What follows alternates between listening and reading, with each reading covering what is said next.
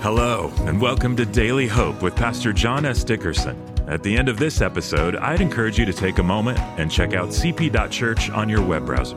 Connection Point is a church that is fully online, and we've created digital tools specifically to help you follow Jesus every day from anywhere in the world. Well, I pray this short devotional inspires and challenges you to take the next step in your faith journey. Now, let's hear from Pastor John. Welcome back. We're continuing our study one book of the Bible at a time. We are to the book of Amos. It is another prophetic book in the Old Testament, another fairly short book. I think it's about eight chapters long, nine chapters in total. And here's what's interesting there's really a lot of parallels to our lives today, and there's also a theme.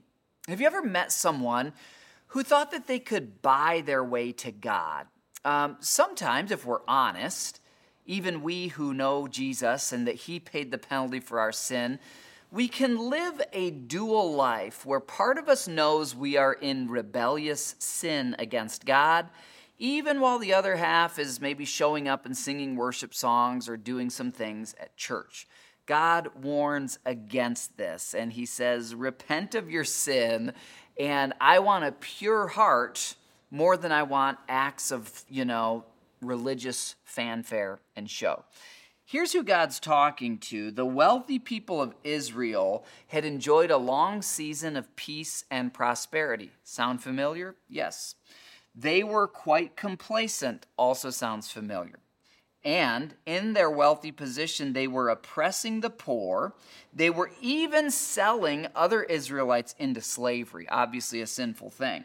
Soon, Israel would become conquered by Assyria, and those rich people who were selling their cousins as slaves would themselves become slaves. Now, here's God's warning to them in chapter 5 of Amos. He says this in verse 21 He says, I hate all your show and pretense, the hypocrisy of your religious festivals. So these were people who were showing up at religious gatherings, they had all the religious garb on, they checked all the external boxes, and yet they would leave, and the other six days of the week, they were literally selling people into slavery. And God says, essentially, verse 23 Away with your noisy hymns of praise.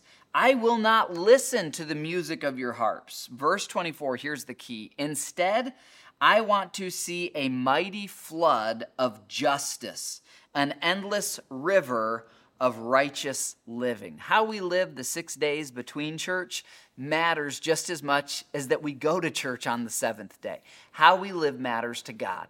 And we know He doesn't expect us to be perfect, but as we've learned, especially here in the Old Testament, having ongoing, unrepentant sin that is part of your lifestyle will result in consequences even here in this life, and in a degree of uh, separation and strain in your relationship with God. So let's not be like these prosperous people. Uh, let's instead be people who, in our prosperity, in peace, in difficulty, no matter what's going on, we turn to God with our heart seven days a week, 365 days a year. I know you're doing that because you're here with me on Daily Hope every day. I'll see you tomorrow.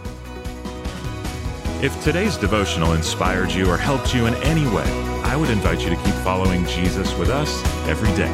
Visit cp.church to learn how to gather with us online or in person for our weekend services. Thanks again for joining us, and we'll see you tomorrow for more Daily Hope.